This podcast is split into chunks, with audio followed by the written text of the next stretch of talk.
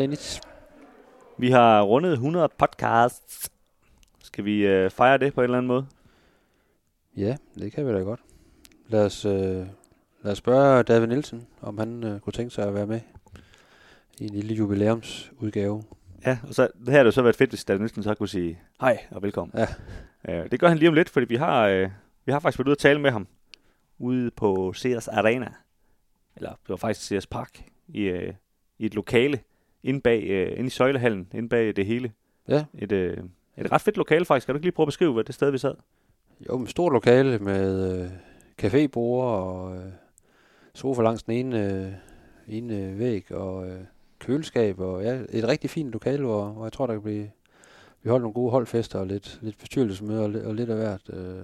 Og ja, smagfuldt indrettet, men også med billeder af gamle koryfæer og diverse. Så det var et rigtigt AGF-lokale, de har fået sådan gamle, jeg ved ikke, om man kalder sådan noget, arkitekttegninger over det gamle stadion, ja. På væggene, hvor det hele var opgjort i alen og i meter, og jeg ved ikke hvad. Det, ja. Så det var hyggelige omgivelser, må man sige. Også en rigtig fin snak, vi fik med AGF's cheftræner. Han var i fredagshumør, og det, ja, det er vi selvfølgelig glade for, som to udsendte journalister. Det må vi sige. Der står bag en podcast, der hedder Det Hvide Snit. Så vi har valgt at...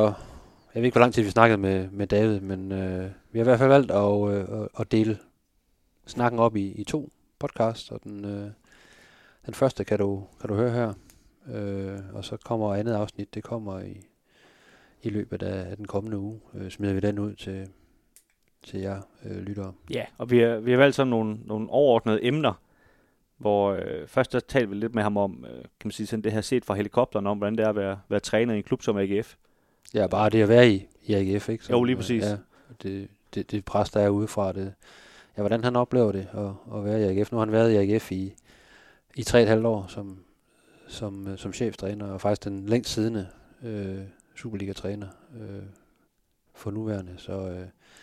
Så han har selvfølgelig oplevet lidt af hvert i sin tid allerede i AGF, og det deler han lidt ud af her. Så går vi over i en blog, der handler lidt mere om ham som træner, hvordan han har udviklet sig siden hans spæde træner starter over i Norge, og også siden den udvikling, han har undergået, mens han har været i AGF.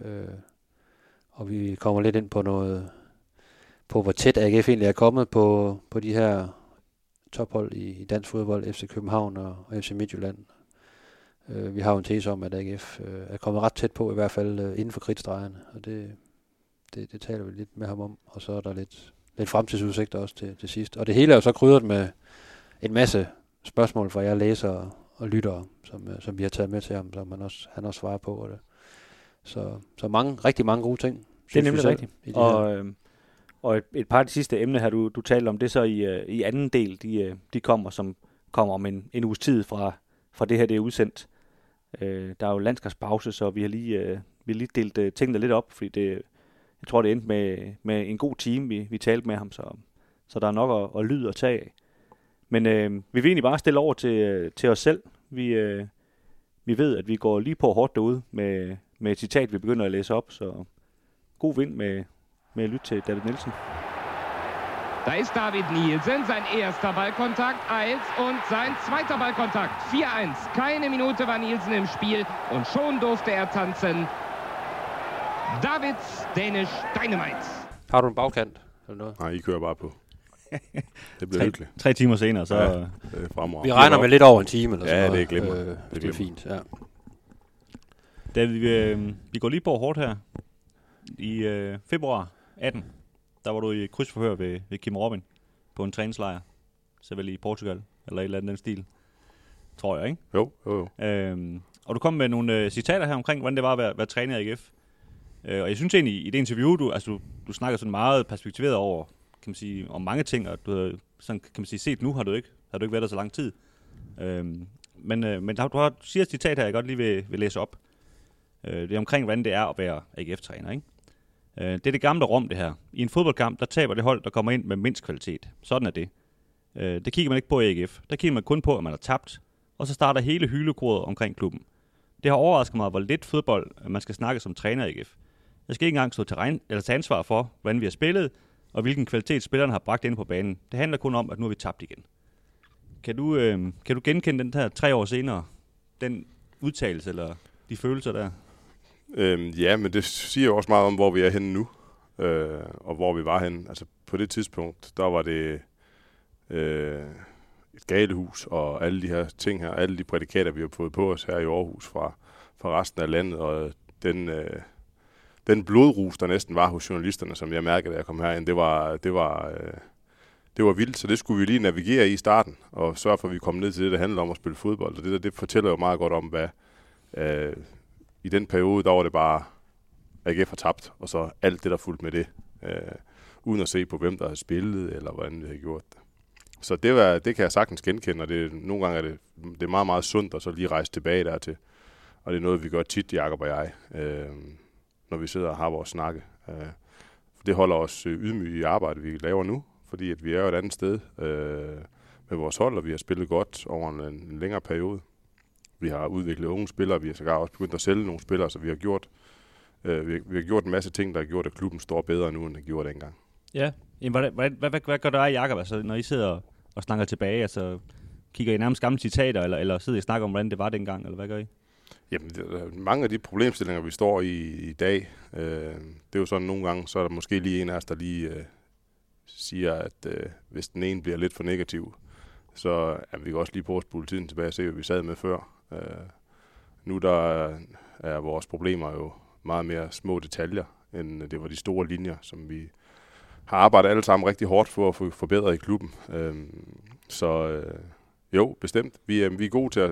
Vi ved både jeg og bestyrelsen med Lars Foné og med Jacob, som nu har været her lang tid, og også min stab, der har været med mange af dem lang tid nu. Vi ved, hvor vi kommer fra.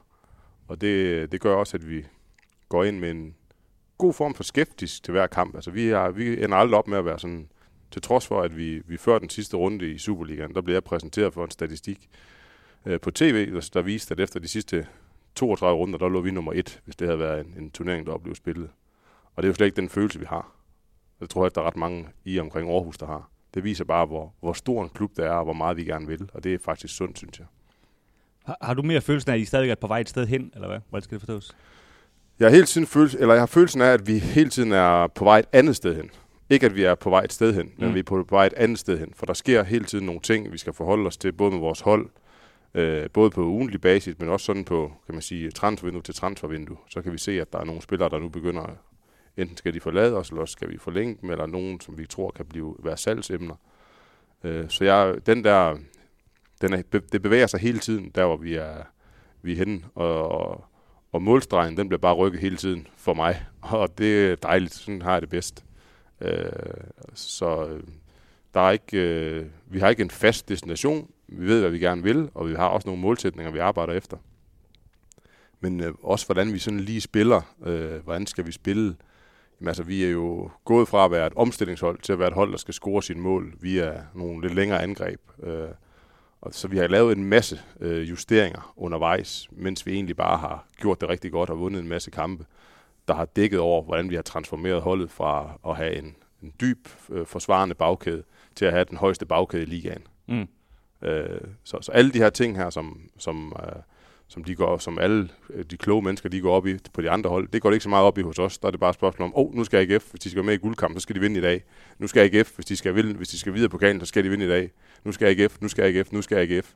Og det er det, der er det ekstraordinære ved AGF. Er det blevet værre, eller er det så blev det var, Jeg synes ikke, det er et negativt ord. Jeg synes ikke, det er en negativt lavet emne at snakke om, at kravene for os er højere end mange andre steder. Det synes jeg ikke er negativt. Det synes jeg er meget, meget positivt, fordi det fortæller om, hvor stor en klub det er, og at vi ikke, som jeg også tidligere har nævnt, så jeg har arbejdet i Lyngby, hvor vi lavede en god sæson. Esbjerg oplevede det samme, hvor man rykker op med en klub, og så gør man det rigtig godt i Superligaen. Og hvis klubben ikke når at bygge sig, er stor nok, eller når at bygge sig stærkt nok, så ser du, at de her hold, de bare rasser ned igen. Det var jeg meget fortrøstningsfuld med, at ikke kom til at ske for os, til trods for, at alle spørgsmålene, de var der jo, da sæsonen den startede. Den svære sæson 2 og alt det her. der viser vi, at vi har formået at understøtte spillernes præstationer ved at bygge vores klub, samtidig med, at vi har vist fremgang på banen. Men nu siger du det her, for at holde fast i det her med, hvordan det er at være AGF-træner. Nu kan jeg ikke huske, hvordan det blev fejret i Lyngby, dengang I vandt bronze. Men jeg husker ikke sådan de store pressehistorier fra, at hele Kongens Lyngby var ved at vælte. Men det var Aarhus jo nærmest, selvom der var corona, der samledes flere tusind mennesker ind på Rådhuspladsen, der fyrede fyrværkeri af, jeg ved ikke hvad.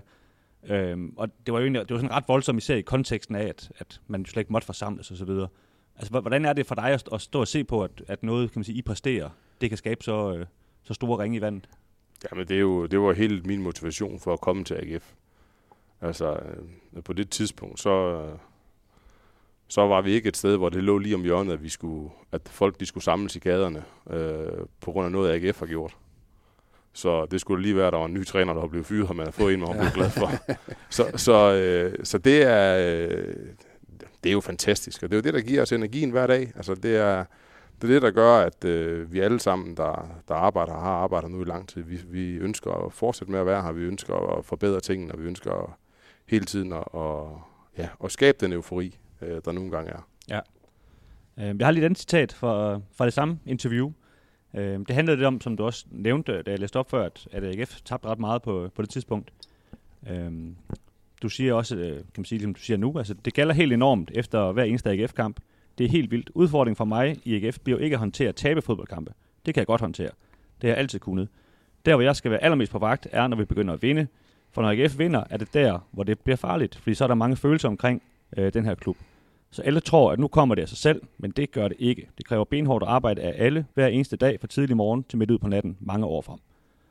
Her 3 år frem i tiden, der er I jo vundet en masse, som du lige selv sagde, så ligger I nærmest nummer 1, hvis man laver over de seneste 32 kampe, hvem der så end gør det. Har du kan man sige, har lært dig at styre det her med AGF, de vinder, eller hvordan takler du det? Jamen, det har jeg været bevidst på lige fra starten, at det handlede om ikke at lade sig rive for meget mere af den eufori, og vi fortsætter med at være nøgterne i forhold til, hvad vi gør med holdet, og hvordan vi evaluerer, og at vi ikke lader den... enten skuffelse over at have tabt en kamp, eller eufori at have vundet en kamp, påvirker spillernes arbejde i løbet af ugen, og hvad vi skal blive dygtigere til.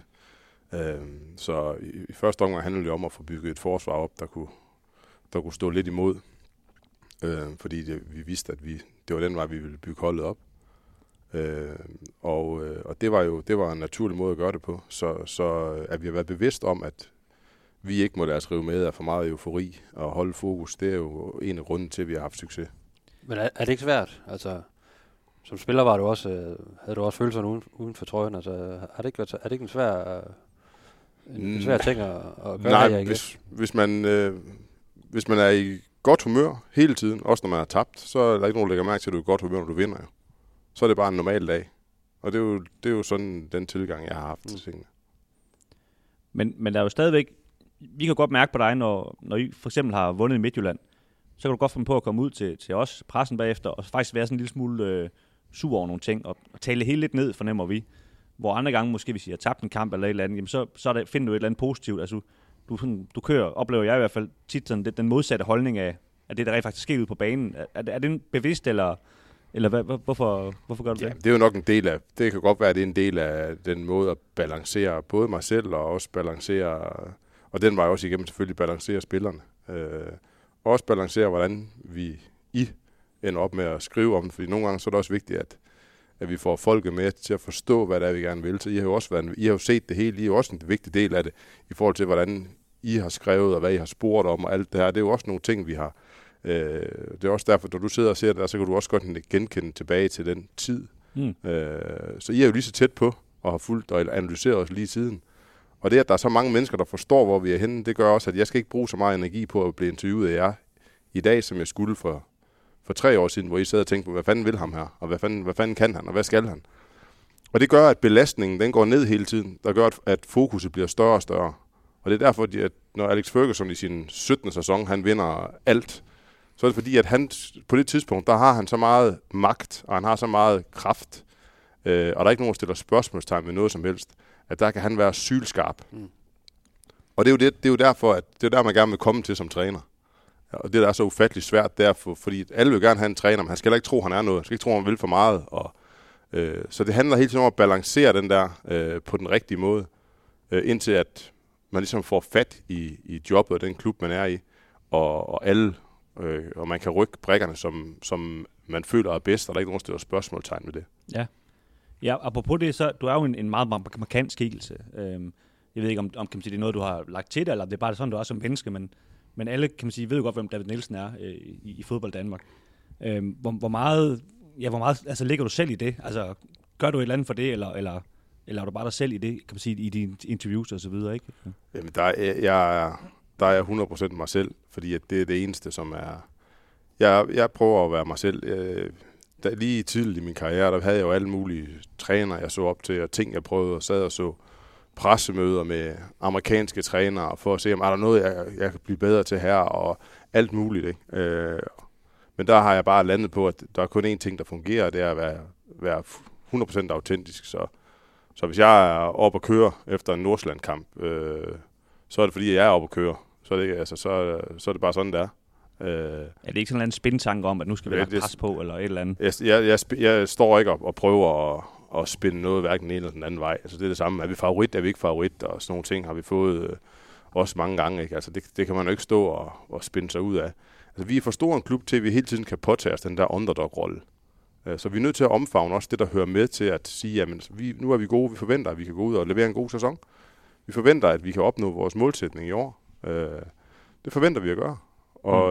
Og det er, i stedet for at man prøver sådan at halvfedtspille den, det er der ikke nogen, der køber, når det er AGF. Hvordan har AGF brug for som klub for en karismatisk leder, eller hvad man skal kalde det? En, der går for, som resten kan følge efter, eller kunne man sagtens have en helt anden type træner? Hvordan ser du det? Man kan sagtens have en anden type træner, men det afhænger af tiden og konteksten, hvor det tidspunkt, for hvor den træner kommer. Jeg så på jobbet i AGF på det tidspunkt, med alt det ståhej, der var, og al den negativitet, der så jeg på det og tænkte, okay, det her det kan passe rigtig godt til mig. Og det synes AGF åbenbart også på det tidspunkt. Så jeg tror, at jeg har været den rigtige træner for AGF til at hvordan min periode, og hvor langt den kommer til at blive, så er der i hvert fald ingen tvivl om, at fra at vi var dårlige til at vi vandt bronze, der er der ikke nogen tvivl om, at det var jo, der tror jeg, det har været godt, at der var en træner, der godt kunne tåle at tabe en kamp, og vidste, hvad man skulle gøre, når man havde tabt en kamp. Men det du så også siger, det er, at når du på et tidspunkt stopper i AGF, så er der måske plads til en anden type leder, fordi de er et andet sted, end dengang du kom. Det kan der sagtens være. Og det vil være, der vil det være en ny tid, og det vil være en anden klub og et andet job på det tidspunkt. Altså, AGF-jobbet har jo ændret sig fra hver gang, at der er skiftet træner igennem tiden. Fordi man hele tiden er kommet efter noget, der ikke er gået så godt, eller noget, der er gået godt. Så det er jo, sådan er det. Det er jo en del af det. Så jeg er jo sindssygt glad for, at jeg endte med at sige ja til det her job her, og at AGF pegede på mig. Fordi det har været en fantastisk tid, hvor vi som trænere udvikler os jo hele tiden. Der sker noget med spillet hele tiden, spørgsmålene ændrer sig, det er en ny kontekst, så kommer der pludselig noget corona, hvor alle folk de er lidt mere oppe på barrikaderne, så skal man passe på, hvad man siger. Man skal helst ikke gå ud og ryste for meget ved tingene lige nu, fordi så får man lige pludselig hele landets frustrationer væltende ned over sig. Så det her med at forstå, hvor man er, hvor man lige er henne hele tiden, det er vigtigt. Clifford, fornuftigt.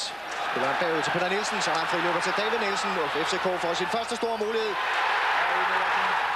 Perfekt målscorer David Nielsen med 8 minutter spillet, og så skal vi have det velkendte kraftspring fra David Nielsen. Han har ikke haft ret meget brug for det siden skiftet fra Düsseldorf til FC København.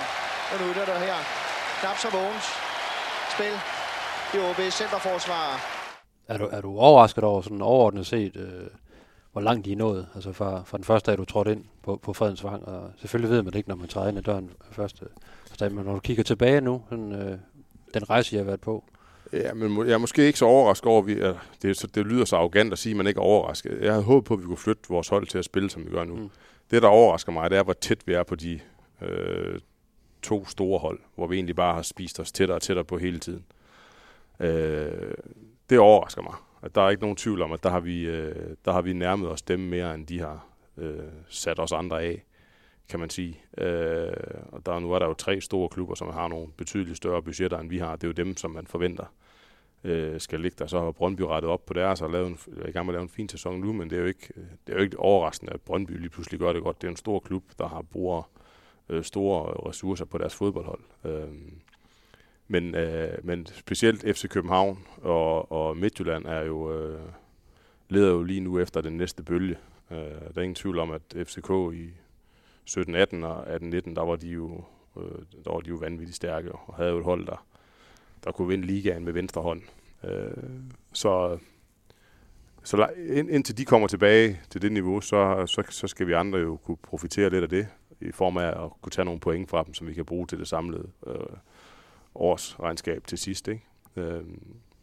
Nu spiller vi jo mod holdene 4 gange i ligaen, altså de bedste hold. Ikke? Og hvis jeg kigger altid sådan på, hvis vi kan splitte pointene med de store hold, så det er det, vi sådan håber på. Altså, hvis vi kan lave 6 point i kampen, eller vi kan lave, hvad der nu svarer til, eller vi kan lave 3 point mod dem i grundspillet, jamen så er der en god chance for at komme i top 6.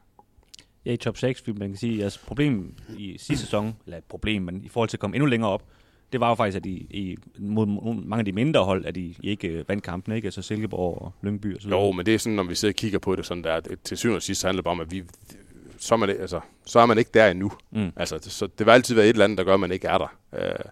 Og så nu vil vi sidde og kigge på det i Nordsjælland. Jamen, vi har smidt 6 point til Nordsjælland. Jamen, altså, vi har tabt 4 kampe hele sæsonen, og de kunne lige så godt være kommet i nogle andre kampe. Og så er der nogle hold, vi selvfølgelig passer rigtig godt til at spille mod, og så er nogle andre hold, alle afhængig af, hvordan vores stil den lige er. Nu der passer vi rigtig godt til at spille mod de fleste hold faktisk. Vi vil have fart nok i vores hold til at tage os af Brøndbys omstillinger. Vi vil have, vi synes jeg er blevet god nok på bolden til at dominere kampen mod de små hold. Den første kamp hjemme mod Vejle var et rigtig godt eksempel på det. En kamp, som vi har haft rigtig, rigtig svært ved at spille. Altid i min tid i AGF. Så vores hold er stærkere på nogle parametre, så er det klart, at vores omstillinger, lidt med spillerafgang og lidt sådan, gør, at vi ikke helt lige så skarpe på omstillinger, som vi har været. Og det er et vigtigt del af Superligaen. Ja, hvis vi skal blive helt konkret på det, for det er også nogle af de spørgsmål, vi får omkring, du siger med omstillingerne.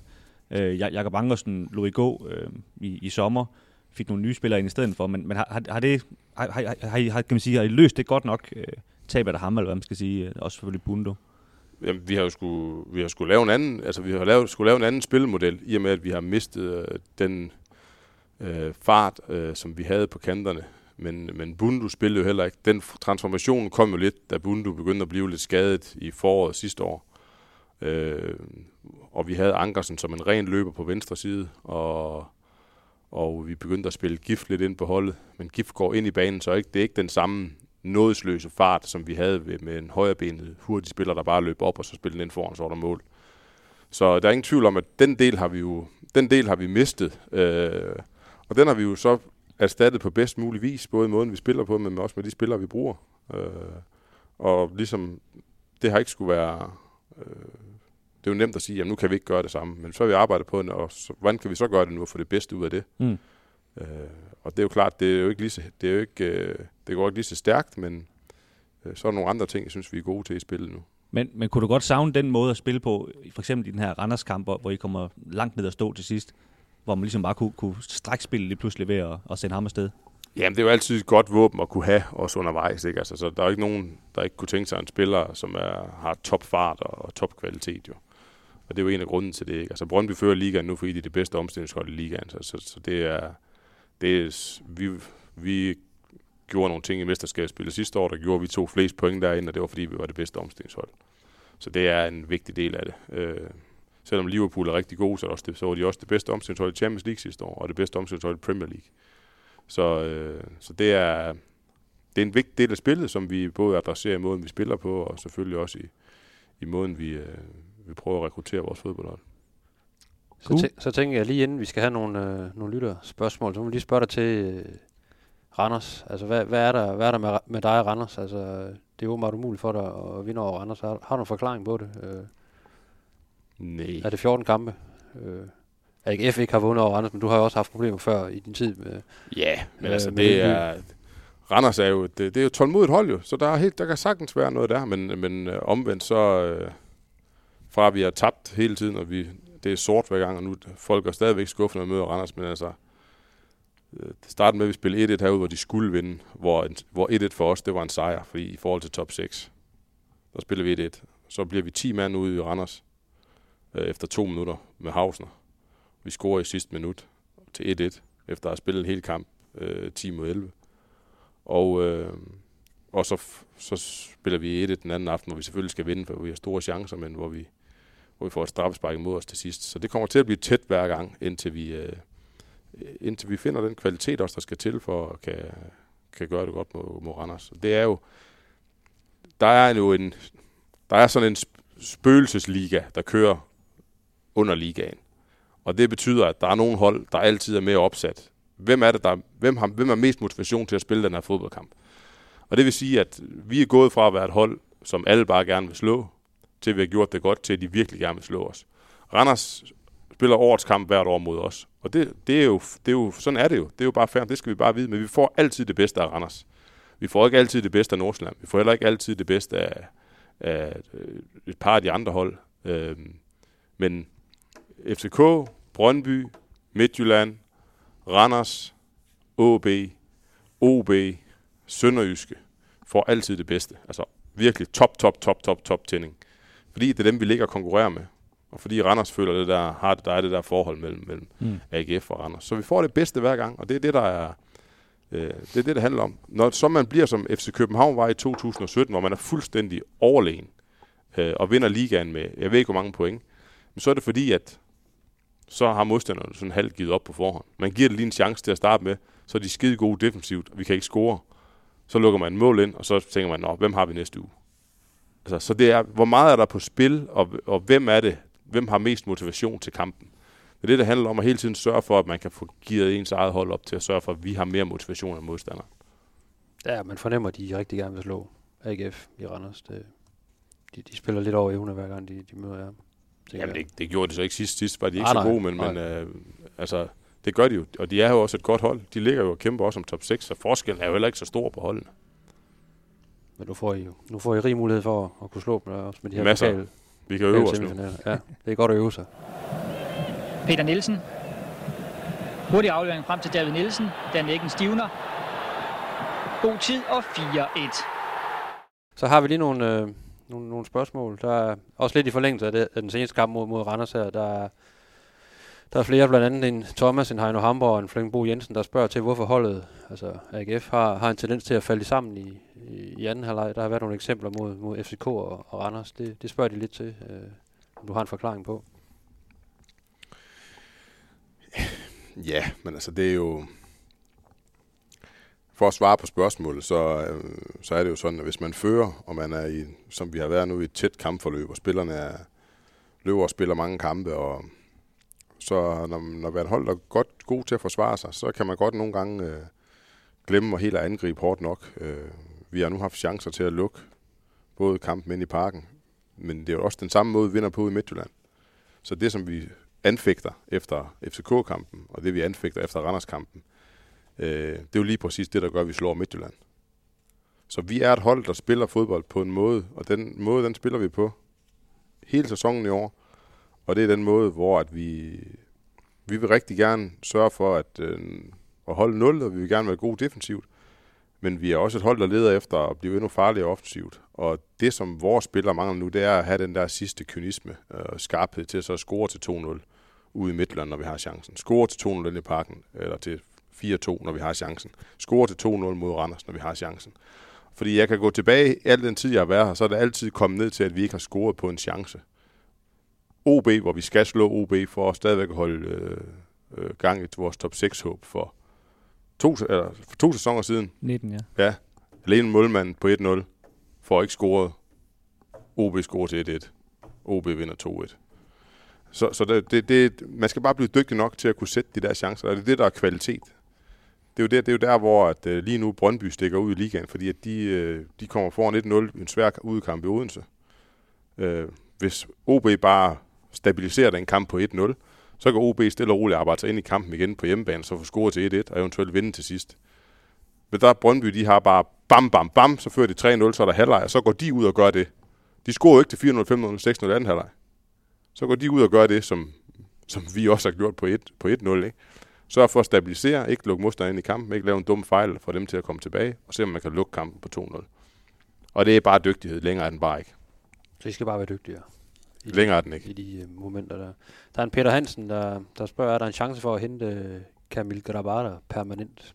Det er ikke, hvor meget du er inde i, om det er noget, jeg arbejder på, eller der overhovedet er en mulighed for det. Men det er prisket, han måske har på sig. Ja, men det er jo, vi har jo en målmand, der går helt uden på ligaen. Han er jo fantastisk. Han havde lidt problemer sidste år med... Der kan være mange grunde til det. Der var han ikke helt på det niveau, men altså, han viser jo igen nu, at han er top målmand. Så... Ja, han var god mod Randers, ikke? Den anden dag. Ja, men han har været rigtig god hele året, ikke? Og også god i Midtjylland. Så vi har jo en top målmand, og det er klart, når man har en ung målmand, der står på det niveau, jamen, så er det desværre ikke kun i Aarhus, at man godt kunne tænke sig, at han skulle blive. Så det er måske lidt urealistisk, at han bliver hængende. Det kunne man godt forestille sig. Ja. Men altså et lidt tillægsspørgsmål til det der, som normalt vil være et spørgsmål til en sportschef, men det er der jo så åbenlyst årsag ikke lige nu. Altså, er du lidt mere ind over de ting lige nu, eller hvordan gør I det? Ja, men vi har altså... Problemet er jo, at Jacob han er både Danmarks bedste direktør, og han er også Danmarks bedste sportsdirektør.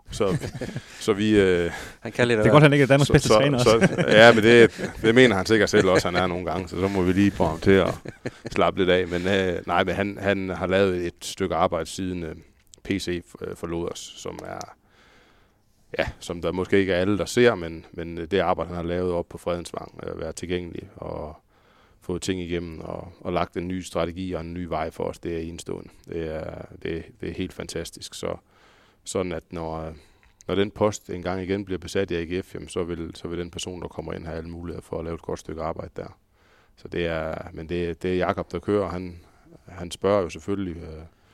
når der er nogle ting, og vi bruger også meget tid på at tale sammen, så vi ved, hvad der foregår. Og så det har været en fornøjelse at have Jacob nede ved os, selvom han helt sikkert også er savnet nede på kontoret her på Ceres Park. Jonas Elke, han spørger, hvor synes du, at truppen har mest brug for forstærkninger? Det er selvfølgelig, hvis man kigger frem mod de kommende sæsoner. Altså, ja, men altså, det er jo... Jeg har det jo sådan, at jeg sidder ikke og håber på at få noget, jeg ikke har endnu. Jeg koncentrerer mig 100% om det, jeg har. Og i stedet for, hvis jeg skal rende rundt og sidde og tænke over, nu skal vi, det kunne godt være dejligt, hvis ham der, han blev skiftet ud med ham der. Og så vil spillerne ikke føle, at vi havde en 100% tro på dem. Så det har altid været delt op. Førhen var det PC, der stod for det og hentede spillerne, og så kom det ned til mig, og så sagde jeg, godt, hvad kan du? Hvem er du, og hvad ved du? Og så kørte vi derfra, og så handler det bare om at få det bedste ud af spillerne. Det er det handler om. Så jeg er super glad for den trup, vi har fået strikket sammen nu i AGF. Både fordi jeg synes, de spiller godt, men også fordi at jeg ved, at det er nogle spillere, som vi har været dygtige til at lokke her til for en lavere værdi, end det egentlig har i dag. Det har været godt for klubben, at man har det. Fordi at når klubben skal tage de næste skridt, så kan man ikke undgå at skal til at betale noget mere cash. Så den gruppe af spillere, kernegruppen af spillere, der har gjort det her, de har en kæmpe respekt for mig, og de har virkelig fået det bedste ud af sig selv i AGF, hvilket heller ikke har været noget, der bare har været forgivet før i tiden. Sådan i forhold til at tage det næste skridt, der er en Rasmus Madsen, der så spørger, om du er nervøs i forhold til det kommende transfervindue, i og med, at der er nogle lejeaftaler, især der løber ud en Blue Bloom, og også en Kasper Højer, der har udløb til vinter, altså i forhold til, hvordan holdet vil lande, eller truppen vil lande. Ja, men vi var jo lige så nervøse, da vi skulle erstatte Bundu og Musti, og alle dem, der har forladt os igennem tiden sidste år, og sådan er det jo altid. De spillere, man har, vil man jo rigtig gerne have, og det er dem, der giver en tryghed og sådan noget. Omvendt så den her coronasituation her, det gør også bare nu, at der er et sindssygt marked, hvor der er virkelig, virkelig mange dygtige spillere tilgængelige, også for en klub som AGF. Så jeg tror ikke, vi skal være nervøse for, at vi ikke kan finde kvalitet ude i markedet. I forlængelse af det her med, at man skifter mange spillere ud, nu er det 3,5 år siden, du havde din første kamp. Kan du huske, hvilke spillere der stadigvæk er der for den kamp? Ja, hvem der er i truppen? Jamen det er... Udover de unge der selvfølgelig ikke. Ja, altså Bachmann og Julesgaard. De er der, og så var Benja og Havsner var jo med i truppen der. Ja. Og det er jo det. Det er lige præcis det. Jeg tror, Julesgaard var den eneste, der var på banen i den kamp. Ja. Og så var Bror Vest på banen for Lyngby, tror jeg. Ja. Så der er sket meget, ikke, på 3,5 år? Der er sket rigtig meget, og det gør der. Og sådan vil det være, hvis du tager næsten samtlige trupper og går igennem. Det er ikke sådan, at der har været større udskiftning her end andre steder. Altså, der er stor udskiftning fra sæson til sæson. Og sådan er det. Godt. Vi hopper til et nyt emne. Yep. Jamen, vi vil godt snakke lidt mere sådan konkret om dig som træner. Altså, du er 44 år gammel nu, og været træner i godt og vel. Er det ikke 10 år? Var det 11, du startede op i Norge med at... Det skal nok passe. Jeg tror, du har mere styr på mig. Godt og vel 10 år. Da jeg blev 42, der troede jeg, at jeg blev 43. Er det rigtigt? Ja, den morgen jeg vågnede, så troede jeg, at jeg blev 43. Og det kender jeg faktisk godt, det der. Så det siger lidt om, hvor... Ja, det er, når man lever sådan et vildt liv. Ja, sådan er det bare. Ja, det går stærkt. Men det er 3,5 år, godt og vel, i AGF nu. Jeg vil lige læse et citat op, også noget, du har sagt til os tidligere, hvor du siger, jeg har altid sagt, at de største klubber har brug for erfarne trænere, og gerne trænere, der er over 50 år. Og det er fordi, at man skal kunne tåle den modgang, der altid vil komme. Modgang i større klubber er hårdere og mere personlig end modgang i klubber, hvor der ikke er så store forventninger. Jeg har været lang tid i fodbold, og jeg har levet et liv, der gør, at jeg måske er lidt ældre, end mit pas det siger. Så render rundt og føler sig som en, der er over 50, eller hvad? Efter 3,5 år i AGF, eller hvordan har du det? Ja, det tror jeg rent, det sådan rent mentalt, så kan man godt føle måske, at man er lidt smågammel. Men det er også alle de her unge spillere, der gør, at man føler sig gammel. Men det ved jeg ikke. Det er vist det, jeg mener, jeg kan sagtens genkende citatet, og det er, der er også der ligger rigtig meget ved den erfaring, man får undervejs i livet, som er vigtig for en fodboldtræner. Jeg kan huske, jeg talte med Glenn Riddersholm på et tidspunkt, da han var cheftræner her i AGF, og han viste mig faktisk to fotos. Et fra lige da han var tiltrådt i AGF, og så et fra hans sidste tid i AGF, inden det her var så inden han blev fyret, ikke? Hvor han ligesom viste mig, hvor meget ældre han egentlig var kommet til at se ud på de her billeder. Han var selv ret chokeret over, at han så sådan ud efter så kort tid i AGF. Er det et job, der slider meget på kroppen og mentalt, og hvordan har du oplevet det i den tid, du har været i AGF? Det ved jeg ikke. Nu skal jeg jo ikke tale for Glenn. Det kan også være, han bare ældes.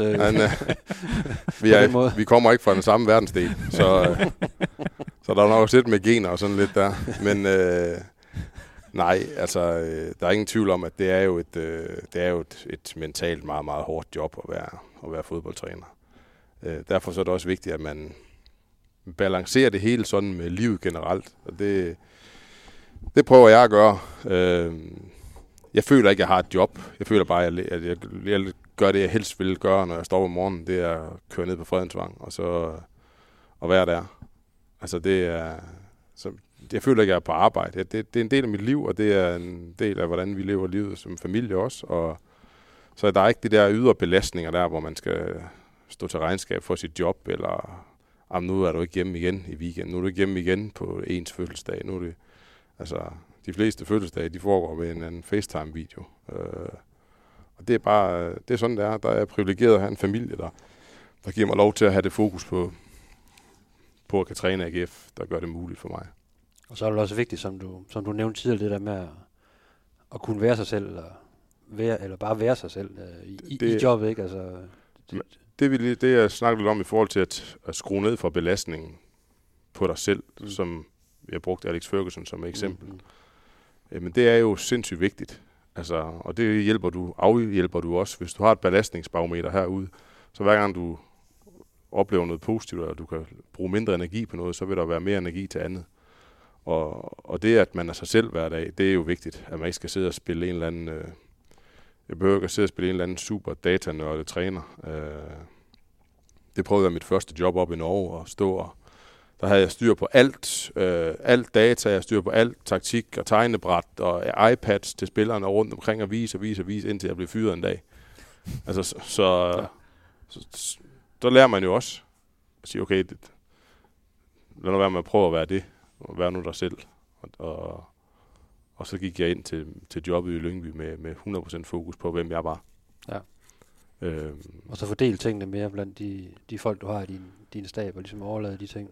Ja, det handler ikke bare om overlade det. Det handler mere om, bare at simpelthen at være sig selv, og være troværdig der, eller være autentisk i den måde, man gør tingene på.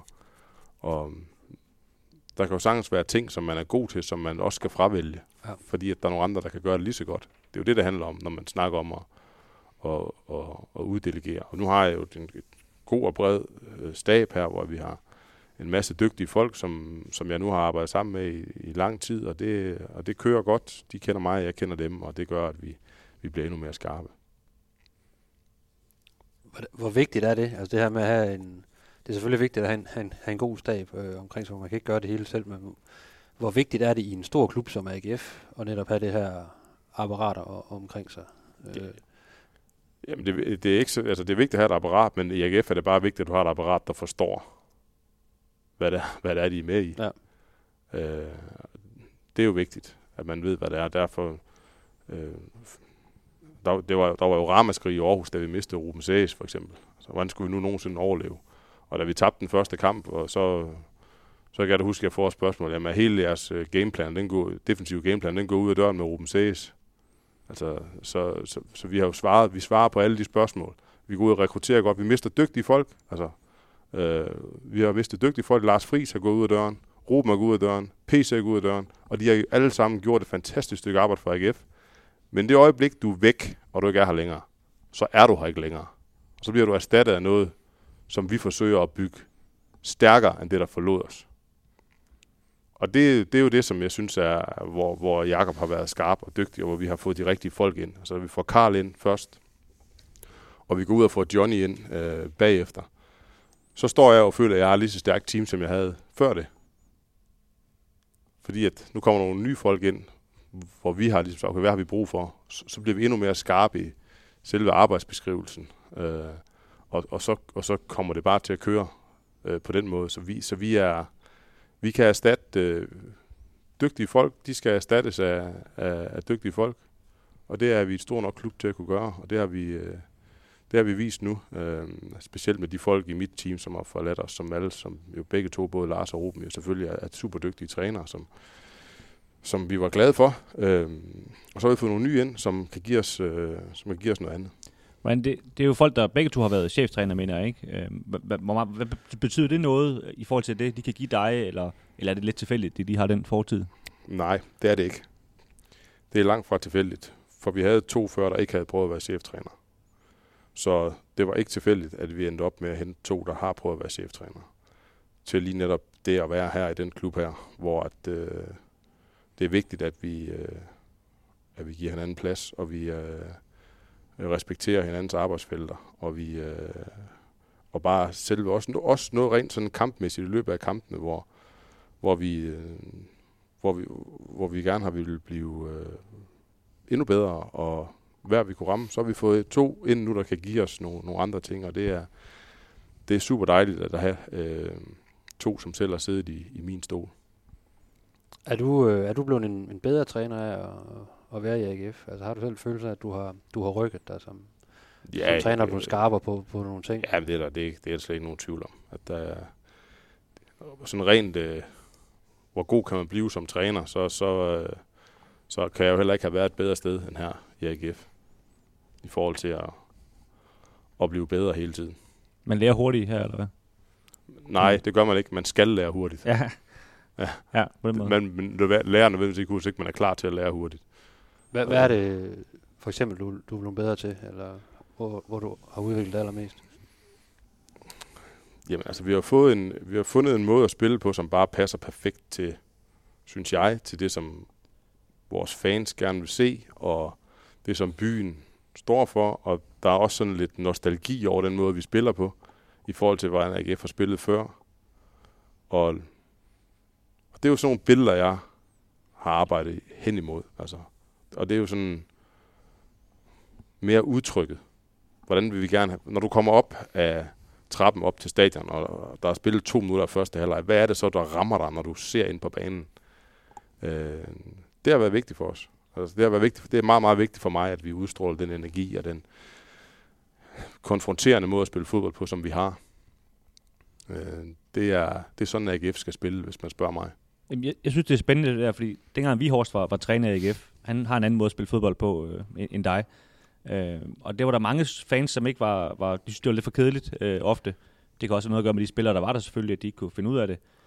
Men jeg kan huske på et tidspunkt i første division, hvor jeg tror, det er Helgi Danielsson eller en anden islænding, der laver en herretakling i midt på banen lige pludselig, og hele stadion går helt amok og synes, det var fantastisk. Og der tror jeg måske, vi også har tænkt, hvad fanden, altså synes de det godt lige pludselig? Har det ikke set, vi lige lavede 8 afleveringer i træk? Men som du siger, altså, det er som om det er bare det, Aarhus og AGF-fans, de gerne vil have. De vil have det der, de vil ikke have det andet. Altså, så derfor er det derfor, det ligesom betyder noget at gå ind i det. Jamen, vi kæmper jo alt, altså spillerne, vi kæmper jo altid, og vi takler altid, og vi gør alle de der ting der, og så er vi... Så det er jo også sådan, jeg er, som... Hvis et hold fungerer godt, og så kan man jo se en afspejling af træneren i holdet. Jo. Altså, og det jeg vil gerne kunne genkende, og det jeg kan godt genkende noget af mig selv, den måde, vi spiller fodbold på.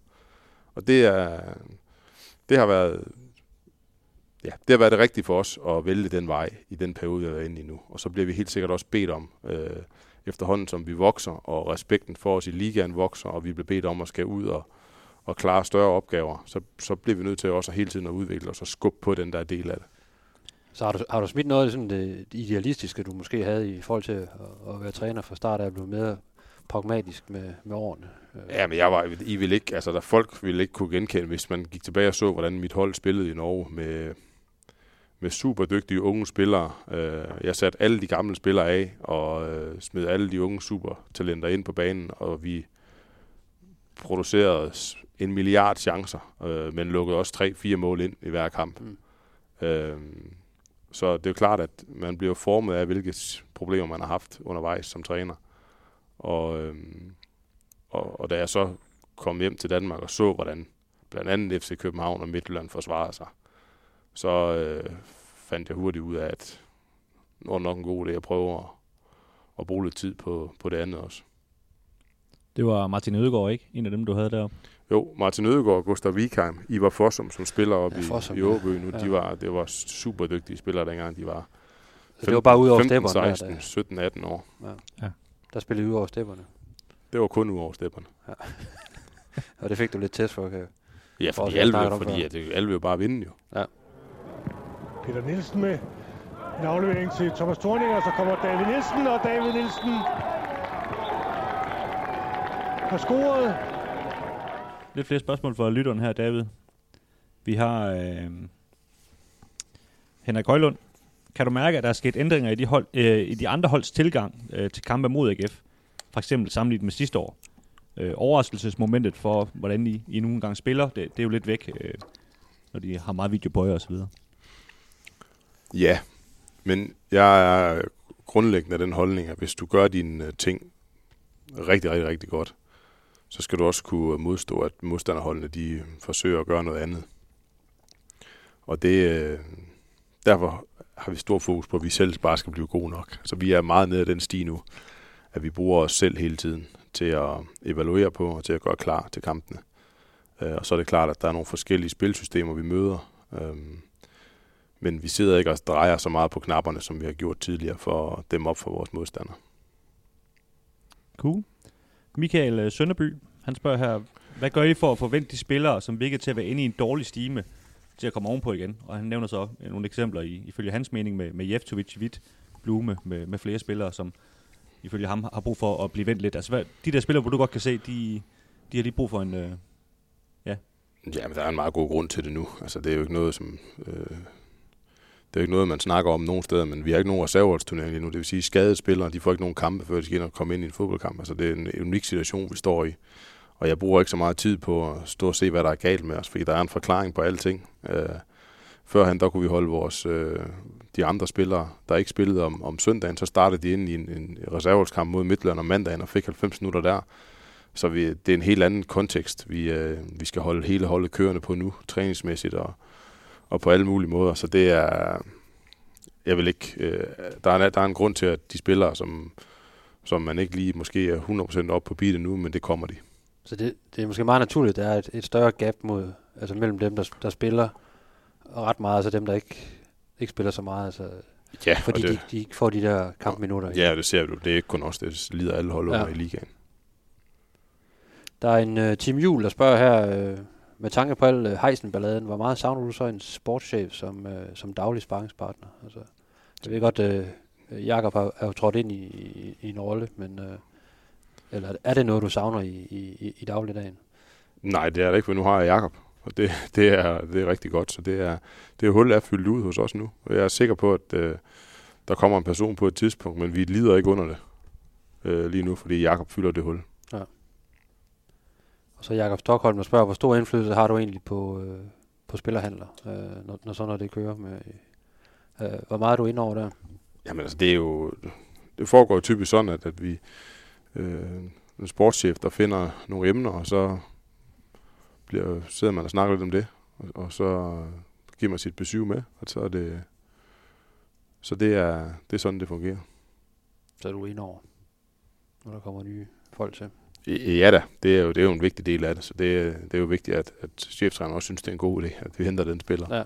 Ja, man ser jo nogle gange klubber rundt i Europa, hvor cheftræneren har slået ud med armen og ikke kan forstå, at den og den spiller er blevet hentet, fordi det kører et lidt andet. Ja, men det er jo heller ikke nogen god måde at arbejde på, synes jeg i hvert fald. Next up, it's the second place team, Leicester City at Carrow Road. It would end goalless, but not for a lack of effort, certainly not on the part of David Nielsen. Strong run, good shot, but Ian Walker comfortably saving. Det var så første del af interviewet med David Nielsen. Vi vender tilbage om en lille uges tid med anden del. Tak fordi I lyttede med. I kan følge os på Twitter, hvor vi hedder Hvide Snit. Og ind på Facebook, der hedder vi Stiften Alt om AGF. Og så har vi også en hjemmeside, der hedder stiften.dk, hvor vi skriver en masse ting om AGF.